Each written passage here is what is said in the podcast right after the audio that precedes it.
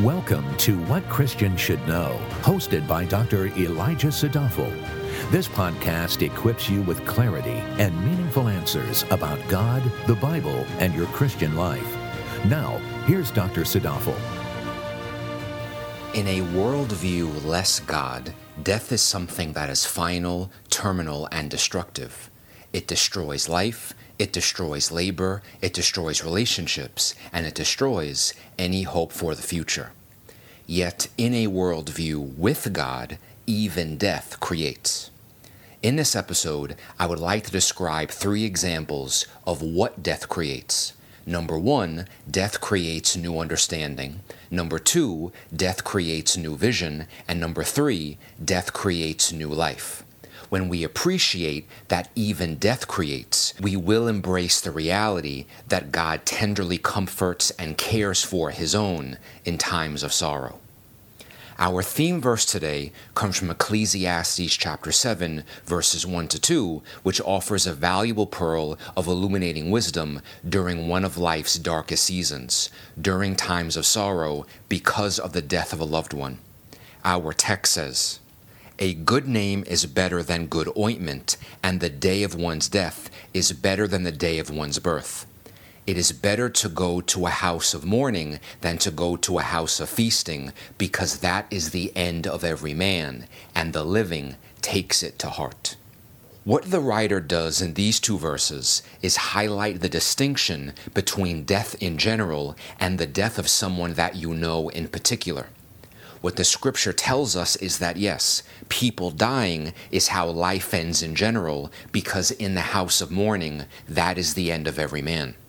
But when someone you know or when someone you love dies, the living take it to heart. In essence, what the teacher of Ecclesiastes is saying here is that the day you die is better than the day that you were born. Why is that?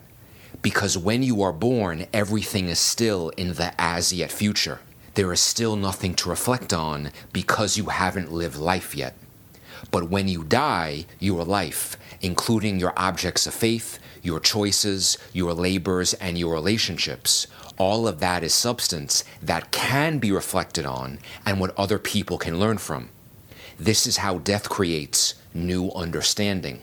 It creates this understanding not by passivity or by mere diffusion. Death creates this understanding when the living earnestly reflect upon the life of the deceased and take life to heart. When they do that, they begin asking questions like What did they desire the most, and were they satisfied with it? Where did their heart lead them, and was it worth it? Is there a mistake that they made that I can learn from? Do they have any sound advice backed up by palpable human experience? Death therefore creates new understanding when the living reflect upon the life of the deceased and life in general. This leads me to my second point that even death creates new vision. Death has the uncanny ability to make the living actually see what really matters. It makes the living see that holding on to some things is not worth it because they won't last or because those things will not profit you in the end. Death creates new vision by not only opening a person's eyes, but also augmenting their receptivity to God. It also tones down their receptivity to trivial things. Death creates because it nudges the living to take life to heart and therefore to actually take life seriously. In the past few weeks, my father went home to be with the Lord. When he understood that his health had reached a point of no return, he began taking life to heart and saw many things very, very clearly. He saw what did not matter so, what he did not say was, I wished I watched more Netflix, or I wish I spent more time seeking entertainment on my smartphone. He did not say, I wish I was more unforgiving, or I wish I spent more time angry. He did not say, I wish I was more selfish, or I wish I spent more time on myself. My father did not say any of these things because his new vision equipped him to see what did not really matter it also enabled him to see what really did matter. He saw that temporal things are but for a moment, so clogging up your life with temporal things is a waste of life.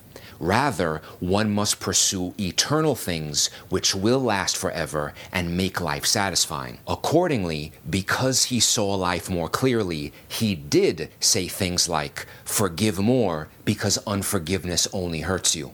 He also said things like, Give more, be a better example more, love more, and cherish your family more. Share more and invite people over more let go of all the dead weight because it is just keeping you from God's best.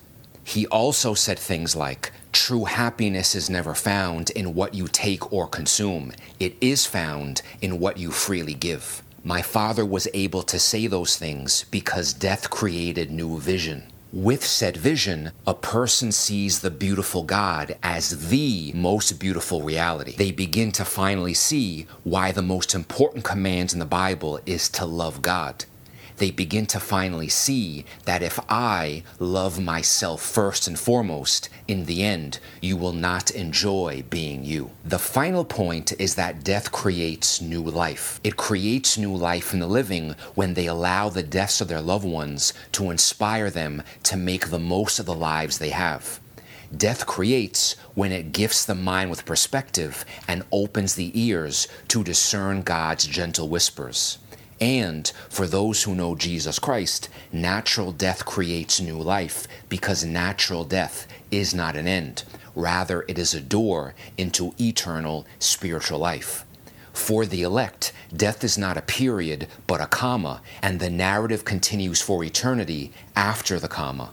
Death creates because Christ could not be held by death, and he arose on the third day as a victor over death. So, for all of God's children, yes, we will all fall into the tomb, but we shall also rise with our Lord and Savior into new, vibrant, painless, sinless, sorrowless, everlasting life. Thank you for listening. For more valuable resources, including a bookstore and online Bible study, visit wcsk.org.